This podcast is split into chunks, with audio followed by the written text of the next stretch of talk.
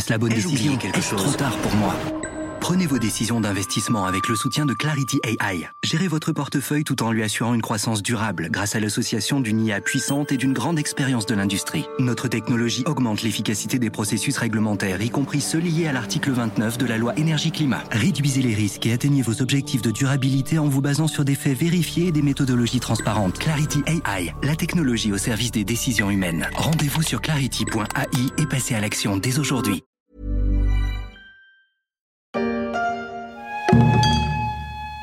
Après l'Inde, Malte, le Niger et l'Albanie, on termine la série sur les chocs démographiques avec le Japon, un pays face aux défis immenses de son vieillissement. Pierrick Fay en avait déjà parlé dans la story en avril. Je vous propose de réécouter cet épisode. Notre planète a atteint, selon les estimations, le cap des 8 milliards d'habitants. Une augmentation de la population qui n'est pas prête de s'arrêter. L'immense majorité des êtres humains vit en Asie. L'Europe ne représente que 10% de la population mondiale, 17% pour l'Afrique. Le 15 novembre 2022, nous étions donc 8 milliards sur Terre, 8 milliards d'êtres humains, deux fois plus qu'en 1974. Et en 2086, la population mondiale devrait aussi dépasser le cap des 10 milliards de terriens selon l'ONU.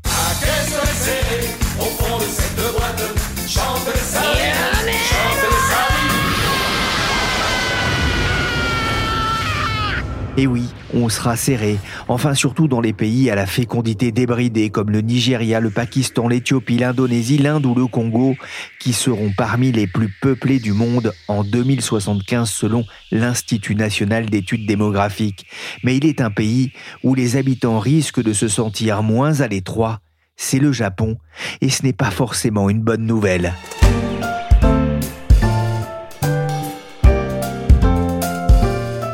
Je suis Pierrick Fay, vous écoutez La Story, le podcast d'actualité de la rédaction des Échos, un programme disponible sur toutes les plateformes de téléchargement et de streaming. Abonnez-vous pour ne manquer aucun épisode et donnez-nous 5 étoiles si cet épisode vous a plu.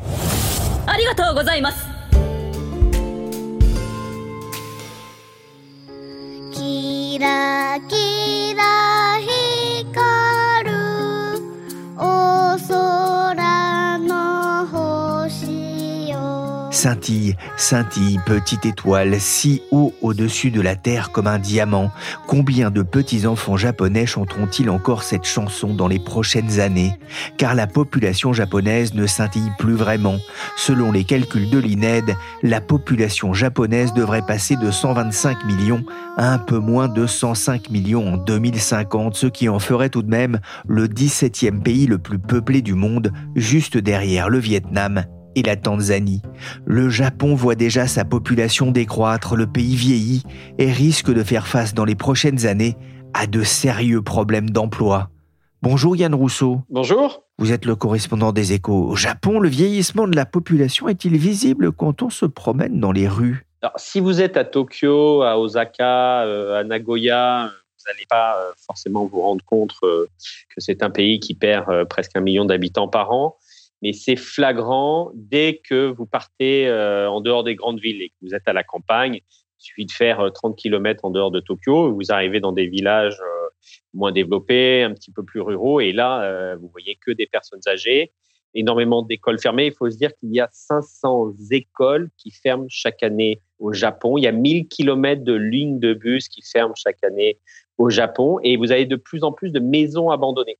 C'est-à-dire, c'est des maisons dans des familles où il n'y a pas d'héritier, les personnes décèdent et on ne sait plus quoi en faire. La mairie cherche désespérément pendant un an un héritier euh, pour lui redonner la maison et souvent elle ne trouve pas. Et donc, vous avez des maisons euh, à l'abandon et ça devient un problème euh, gigantesque, même pour le pays. En gros, les dernières études du gouvernement et même de Nomura sur le sujet disent que on a presque 9 millions de logements qui sont maintenant désertés dans le pays et on sera peut-être, si ça continue comme ça, à en gros une maison euh, sur trois euh, en 2038. Ça veut dire 22 millions de maisons abandonnées. Euh, Quand vous allez en province, dans les petites villes, quand vous allez dans les îles plus petites, même de Tokyo, vous savez, c'est une immense mégapole avec des îles qui appartiennent à Tokyo. Il y a une île où moi je vais assez régulièrement qui s'appelle Nijima. Vous avez des rues entières, des ruelles entières de maisons totalement abandonnées avec des herbes folles qu'on poussait dans le jardin, mais juste dans le salon et personne ne peut rien y faire. Il n'y a pas d'héritier, il n'y a pas d'acheteur potentiel. Et donc, euh, voilà, c'est ce Japon un petit peu euh, Zombieland, Walking Dead, si vous voulez.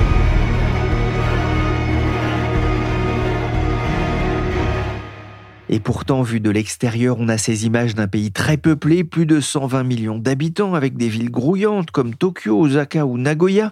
Plus de 80% de la population vit dans les principales villes du pays. Et pourtant, hein, la population japonaise diminue. Et en 2022, les chiffres ont choqué les dirigeants du pays, Yann 2022, c'est une année vraiment euh, assez exceptionnelle parce que pour la première fois, euh, le pays euh, a perdu 800 000 habitants sur une année. Il faut se dire qu'au Japon, le nombre de naissances baisse depuis les années 70. On a atteint un pic de population il y a une quinzaine d'années et la population baissait légèrement. Mais maintenant, ça s'accélère. Vous avez tous les baby boomers qui ont plus de 75 ans, dont certains vont, vont décéder. Et surtout, vous n'avez pas de nouveaux bébés dont le solde naturel, vous savez, la différence entre le nombre de décès et le nombre de naissances ne cesse d'augmenter. Donc l'année dernière, c'est exceptionnel.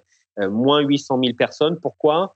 Euh, Il y a eu un effet Covid, c'est-à-dire qu'il y a eu euh, une accélération des décès, même si le Japon, comme les autres pays d'Asie, a plutôt assez bien affronté la pandémie. Et donc le Japon a eu plus de décès l'année dernière du fait du Covid. Et surtout, il n'y a pas eu de bébés, il y a eu très très peu de naissances. Pourquoi? Parce que au Japon, il n'y a pas de naissance hors mariage les gens doivent, par la tradition, euh, c'est une société extrêmement conservatrice, se marier à une fois qu'ils sont mariés. Et comme pendant les années de Covid, même si nous on n'avait pas ici, euh, comme vous, euh, on n'était pas de quarantaine obligatoire, de confinement obligatoire, les gens ont quand même freiné les sorties, ont freiné les fêtes, et notamment les fêtes de famille, de peur de faire circuler le virus chez les leurs dans les familles. Et donc il y a eu plein de mariages qui ont été repoussés dans les années 2020-2021. Et donc 2022, il y a eu moins de bébés. Il y a eu moins de 800 000 bébés euh, l'année dernière. Donc 1,6 million de décès, plus que d'habitude. Moins de 800 000 bébés. Donc automatiquement, le sol naturel, c'est moins 800 000 euh, habitants. Et c'est une tendance euh, qui va s'accélérer puisque très vite, on va arriver sur la perte d'environ un million d'habitants par an hein, à partir de 2030. Vous avez un pays qui a 125 millions d'habitants. Il va tomber à 86 millions en 2060. Donc en gros, moins 40 millions de personnes en 40 ans. Et la barre des 100 millions d'habitants sera donc franchie à la baisse à l'avenir, la population vieillit, alors que 10% des Japonais ont plus de 80 ans. C'est vraiment un, pays de centenaires? Oui, c'est un pays avec énormément de centenaires. Effectivement, 10% des gens qui ont plus de 80 ans. Vous êtes à plus d'un tiers des gens qui ont plus de 65 ans. Donc, c'est un pays extrêmement vieux. Vous avez une pyramide des âges qui est totalement inversée avec des, un groupe de baby boomers et de gens qui ont plus de 55, 60 ans et 70 ans qui est gigantesque sur une toute petite base de la pyramide euh, avec de moins en moins de bébés et euh, de fait de moins en moins de bébés depuis 30 ans. C'est-à-dire qu'il n'y a plus de renouvellement de la population avec ce taux de fécondité de 2,1 depuis des décennies. Quoi que fasse ou quoi qu'ait tenté le gouvernement, ça ne fonctionne pas. Et donc, vous avez vraiment un énorme poids, un pays qui est contrôlé euh, par des personnes âgées avec, euh, vous savez, dans toutes les interviews que je fais, moi, c'est avec des gens de plus de 60 ans. Euh, c'est rarissime de voir quelqu'un de, moins de 50 ans euh, dans les élites économiques ou dans les élites politiques. Papa, comment on fait les bébés Papa, comment on fait les bébés Papa, comment on fait les bébés Papa, c'est quoi cette bouteille de lait? Il y a quelques années, euh, Anne-Marie Hydrac, qui était secrétaire d'État au commerce extérieur, m'avait raconté que lors d'une rencontre euh, à Tokyo, son homologue japonais ne lui avait quasiment parlé que de ça. Il gardait le souvenir d'un voyage à Paris où il avait vu beaucoup de couples dans les bars, les restos, vous savez, en, amoureux avec un verre de vin ou dans son imagination un verre de champagne aussi. Et il avait demandé à la ministre bah, le secret. Comment faites-vous pour faire des enfants? Alors Je ne vais pas vous apprendre comment on fait, mais dites-moi plutôt pourquoi les Japonais ne font-ils plus d'enfants? C'est très compliqué. C'est un phénomène qu'on voit euh, en fait dans l'ensemble des sociétés. Euh, d'Asie, mais aussi dans les pays développés. Si vous parlez avec les démographes, ils vont tous vous dire ça, c'est-à-dire que pendant des années, on a cru qu'on entrait dans une crise de surpopulation, que la planète allait exploser. En fait, toutes les statistiques, tous les graphes montrent qu'on est en train de, la population de la Terre va arriver à 10 milliards d'habitants et ensuite va chuter que tous les pays développés, plus aucun pays développé n'a maintenant un taux de fécondité au-dessus de 2,1 qui permet de renouveler la population. Donc toutes les populations vont baisser. On a ça au Japon, on a ça en Corée, on a ça en Taïwan, en Chine, en Thaïlande, enfin dans tous les pays, euh, à Singapour. Et alors il y a plusieurs causes. Si on fait une analyse de big data, de, de données, on s'aperçoit que l'énorme changement c'est pas le nombre de familles où il y aurait deux, trois, quatre enfants. Ça, vous avez à peu près les mêmes ratios dans ces pays, notamment au Japon. Le nombre de familles qui ont deux, trois ou quatre enfants est à peu près le même aujourd'hui en 2023 qu'il était euh, au début des années 70. Le phénomène qui apparaît dans tous ces pays, c'est les femmes sans enfants. Donc, ils n'auront jamais d'enfants de toute leur vie. Et maintenant, dans ces pays, on est à plus de 35% de femmes qui n'auront jamais d'enfants. C'est le cas euh, au Japon, qui est très en avance, mais c'est aussi le cas en Corée euh, ou à Taïwan. Il y a plein de raisons euh, qui sont à la fois sociologiques, économiques. Il y a un phénomène que les démographes pensent avoir identifié, qui est le fait que les femmes font de plus en plus d'études, et c'est normal. elles ont maintenant plus, vous dans une génération, vous avez plus de femmes diplômées d'université que d'hommes. Et les femmes, traditionnellement, ne se marient pas avec des hommes qui sont d'un diplôme inférieur, d'une catégorie sociale inférieure. Bien sûr, ça peut arriver, mais globalement, quand vous regardez froidement les statistiques, c'est très rare. C'est-à-dire que vous allez avoir un homme euh, très diplômé qui va peut-être se marier avec une épouse qui n'est pas diplômée ou qui est serveuse dans un restaurant. Et à l'inverse, vous n'allez avoir que pas beaucoup de femmes diplômées qui vont se marier, elles, ou avec des serveurs il n'y a pas de mal à être serveur. Ce que je veux dire, c'est que dans ce sens-là, ce genre de mariage est extrêmement rare dans les statistiques. Et donc, comme vous avez plus de femmes qui sont diplômées chaque année que d'hommes, il y a un pool, un nombre, un volume d'hommes qui sont potentiellement mariables pour les femmes qui est limité, puisqu'il y en a moins chaque année qui sont diplômés que les femmes. Et donc, les femmes sont dans une compétition pour un pool réduit d'hommes. Et vous avez un volume énorme d'hommes, presque 20-30% des jeunes hommes au Japon, qui sont non mariables qui n'ont aucune valeur sur le marché du mariage. J'ai des professeurs ici qui me racontent que si un homme ne fait pas une bonne université, euh, s'il est fiancé avec une jeune femme, les parents de la jeune femme vont lui demander de quitter cet homme parce qu'il n'est pas vu comme une valeur sûre pour construire un foyer solide toute sa vie. Et le, ils vont forcer la jeune femme à rompre avec ce garçon qui n'aurait pas fait l'université qu'il faut. Donc, on a ce phénomène de gens euh, qui ne se marieront jamais, qui n'ont pas de valeur sur le marché du mariage, notamment chez les hommes, et des femmes qui vont être diplômées, qui vont faire une carrière, qui vont commencer à chercher un partenaire. Au Japon, par exemple, les, carrières sont très dures. Vous savez, vous travaillez un volume horaire fou. Vous êtes vraiment au service de votre entreprise, euh, surtout dans les premières années. Vous n'avez pas le droit de dire non. L'entreprise vous mute où elle veut euh, sans vous demander votre avis pendant trois ans. On ne considère jamais le sort de la famille. Donc, c'est très dur. Donc, si vous avez des femmes qui font carrière et qui, à 30 ans, se disent il est temps que je trouve un partenaire, elles ont assez peu de chances de trouver un partenaire dans le temps pour faire un premier bébé avant l'âge de 32, 33 ans. Et donc, vous avez des tas de femmes diplômées de très haut niveau qui n'auront euh, jamais de bébé, alors qu'elles ne l'ont pas forcément choisi. C'est-à-dire que quand vous faites les sondages, les études d'opinion dans tous ces pays, les femmes à 90% disent qu'elles veulent avoir des bébés, qu'elles aimeraient avoir des bébés, mais c'est le sort, c'est la vie qui fait qu'elles n'ont pas eu d'enfants. Et c'est un, un problème qu'on retrouve dans tous ces pays d'Asie, mais aussi qu'on commence à voir en Occident. Et ensuite, sur ça, se greffent par pays des problèmes politiques sur le patriarcat, euh, la dureté du travail, le coût d'élever un enfant. Donc, il peut y avoir des explications économiques, mais on est sur un phénomène plus large qui est vraiment ces hommes qui n'ont plus de valeur sur le marché du mariage et des femmes qui tardent à trouver un partenaire et qui souvent n'en pas et n'auront donc pas d'enfants. Je veux un enfant, je veux un enfant, je veux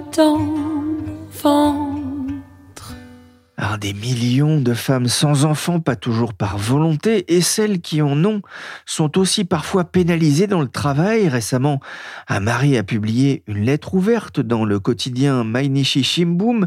Il met le doigt sur les difficultés à faire rimer vie de famille et vie de travail. Sa femme a été réprimandée pour être tombée enceinte avant son tour, et la lettre a, fait pas mal parler, euh, Yann. Oui, vous avez ici un phénomène, euh, quand vous êtes une jeune femme et que vous commencez votre carrière, on va vous demander si vous voulez faire justement euh, carrière ou est-ce que vous voulez garder euh, un job qui vous permettra jamais de monter en grade et qui ne sera jamais très rémunérateur mais qui vous permet de terminer à 18 heures et de prendre un congé maternité ou éventuellement avoir deux enfants.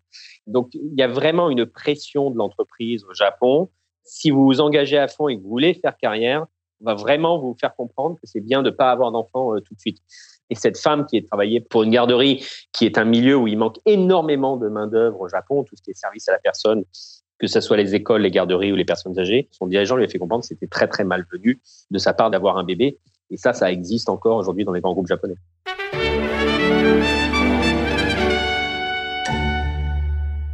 Le Japon est sur le point de ne plus être en mesure de maintenir une société fonctionnelle, ce sont les mots du Premier ministre conservateur Fumio Kishida la cote d'alerte est franchie avec des conséquences potentielles importantes pour un pays particulièrement strict en matière d'immigration Oui, le, phénomène fait que vous avez maintenant euh, des pénuries de main-d'œuvre partout, partout, partout dans le Japon. C'est-à-dire que vous allez dans n'importe quel magasin, dans n'importe quel restaurant, à l'entrée de n'importe quelle entreprise, vous avez des petits panneaux où les gens vous disent candidature bienvenue, euh, on paye, euh, rentrez, venez, il y, a, un emploi pour tout le monde vous trouvez un emploi euh, en cinq minutes au Japon. C'est-à-dire qu'il n'y a plus de chômage.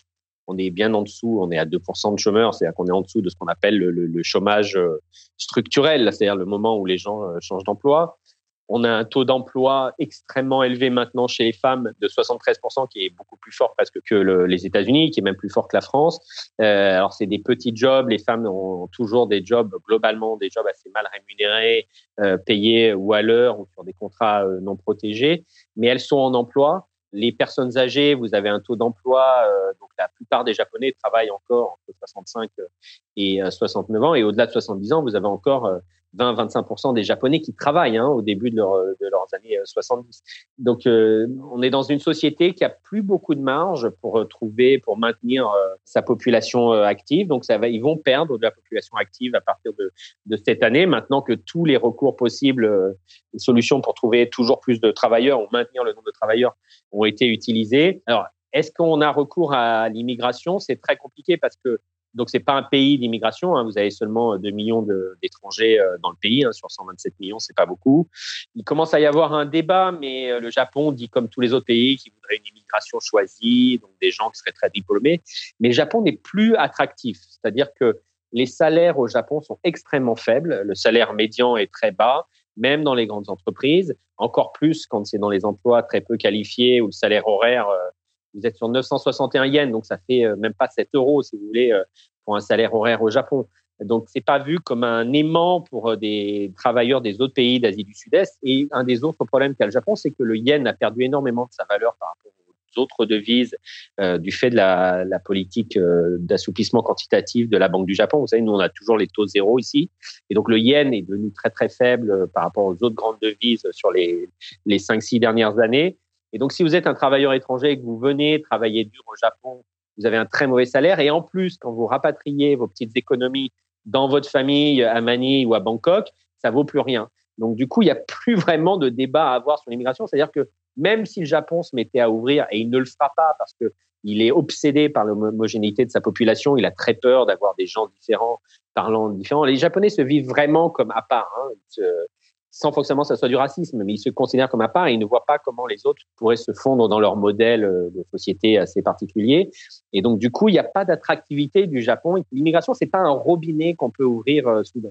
Et donc, le Japon va devoir apprendre à vivre avec beaucoup moins d'employés et ça va poser des problèmes gigantesques dans tout ce qui est euh, le service, le service à la personne, les usines. Vous ne pouvez plus ouvrir de nouvelles usines au Japon. Vous n'avez pas de travailleurs. Vous ne pouvez pas faire des usines pour faire du codage d'applications au Japon. Vous n'avez pas de codeurs. Euh, vous pouvez, il y a un énorme problème pour euh, les, les, personnes âgées, prendre en charge des personnes âgées, pour le staff dans les hôpitaux. Donc, ils se confrontent là, dans les années qui viennent, avec un problème euh, quasi insurmontable. Nous voulons créer une société où les jeunes générations peuvent se marier, avoir des enfants et les élever comme elles le souhaitent, le vœu pieux d'un ministre japonais. Mais Yann, comment le Japon compte-t-il inverser la tendance? Il n'a pas vraiment de solution. Euh, le gouvernement fait toujours la même politique euh, et c'est pareil dans tous les pays.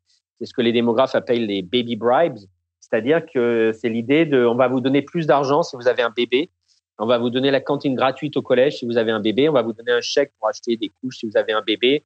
On va rembourser un peu plus euh, de votre euh, accouchement si vous avez un bébé. Au Japon, euh, un accouchement, ça coûte 600 000 yens, mettons 4300 euros. Il n'y a qu'une partie qui est encore remboursée aujourd'hui, donc ils essayent de travailler au fait qu'on rembourse la totalité, que ça soit pris en charge par l'État. Mais euh, ils questionnent jamais la question pourquoi les gens n'ont pas envie d'avoir d'enfants. Puisqu'encore une fois, vous avez toujours des familles avec deux, trois, quatre enfants. Le problème, c'est l'entrée dans la maternité et la paternité. Le premier enfant, il y a un problème sociétal puissant. Ça n'arrive pas, et ce n'est pas en donnant euh, des couches gratuites ou des repas à la cantine gratuite ou, 80 euh, euros par mois pour, euh, en allocation familiale pour un enfant que ça change. Ça ne marche pas. Il n'y a pas d'État où ça fonctionne. Même l'État français, même la France, qui est un des pays qui a la, la, politique familiale la plus généreuse, voit son taux de fécondité qui est tombé lui aussi en dessous de 2. Donc ça ne fonctionne pas, les baby bribes, nulle part. Les démographes disent qu'on voit, c'est des petits pics de naissance, c'est-à-dire des gens qui ont déjà un enfant, qui vont peut-être en faire un autre en disant, tiens, ça va être un peu plus intéressant, on est un peu plus aidé, où il y a plus de place en crèche. Mais sur le long terme, vous ne remontez pas les courbes, vous décalez légèrement le, temps des naissances, mais vous n'augmentez pas le nombre de bébés. C'est pareil au Japon, hein, qui est le pays qui a la pire fécondité de, taux de fécondité de toute la Terre. On est à 0,78 hein, en 2022, donc moins de 1.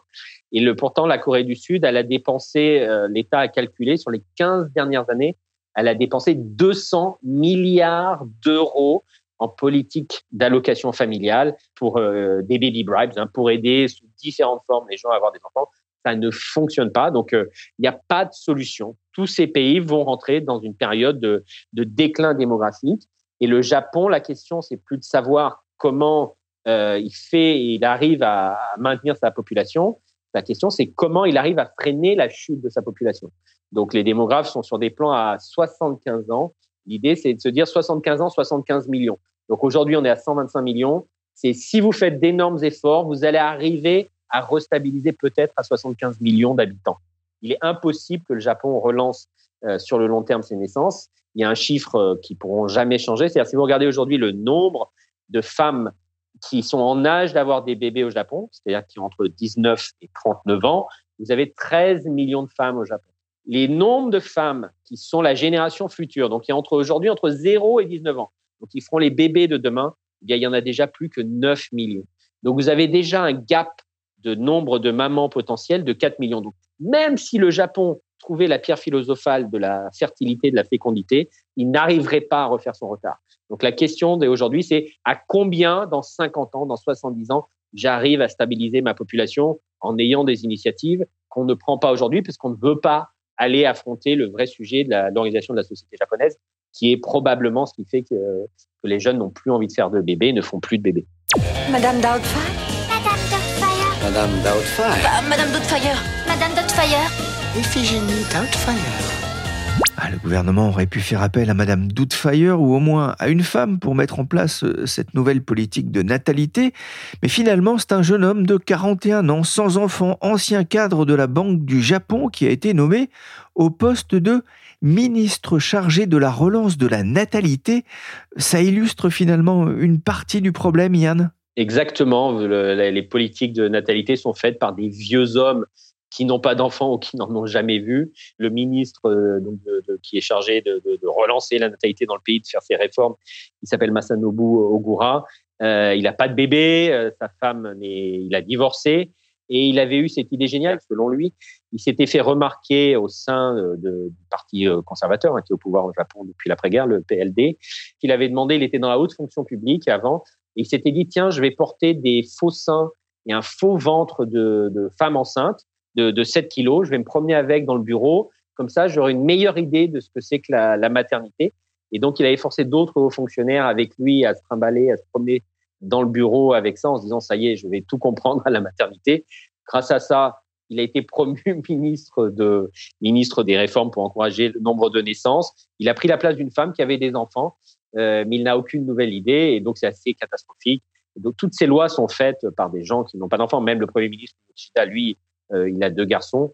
Euh, mais quelques jours après euh, sa nomination au poste de Premier ministre, sa femme avait dit ah, on va encore moins le voir. Elle avait expliqué que c'est elle qui avait éduqué les enfants en totalité, qu'elle avait s'était sacrifiée, qu'elle vivait à Hiroshima, que lui faisait sa carrière à Tokyo et qu'il voyait de temps en temps dans l'année ses enfants, mais qu'il n'avait jamais jamais été vraiment père. Et donc voilà, c'est ces gens-là qui sont censés sauver la natalité au Japon. c'est pas gagné. Merci Yann Rousseau, correspondant des échos à Tokyo. Vous pouvez aussi retrouver l'article de Yann sur le problème de vieillissement de la Corée du Sud, dont la population pourrait passer de 51 millions d'habitants à 33 millions en 2075. Rendez-vous sur leséchos.fr. Cet épisode de la story a été réalisé par Willy Gann, chargé de production et d'édition Michel Varnet.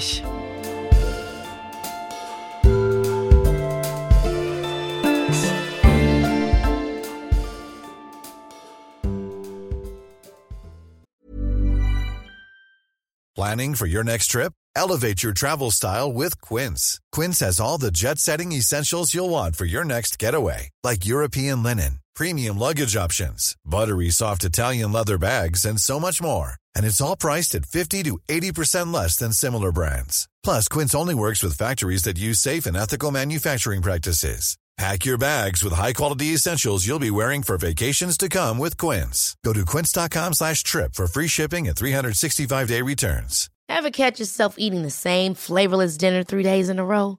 Dreaming of something better? Well, HelloFresh is your guilt-free dream come true, baby. It's me, Kiki Palmer. Let's wake up those taste buds with hot, juicy pecan-crusted chicken or garlic butter shrimp scampi. Mm. Hello Fresh. Stop dreaming of all the delicious possibilities and dig in at HelloFresh.com. Let's get this dinner party started.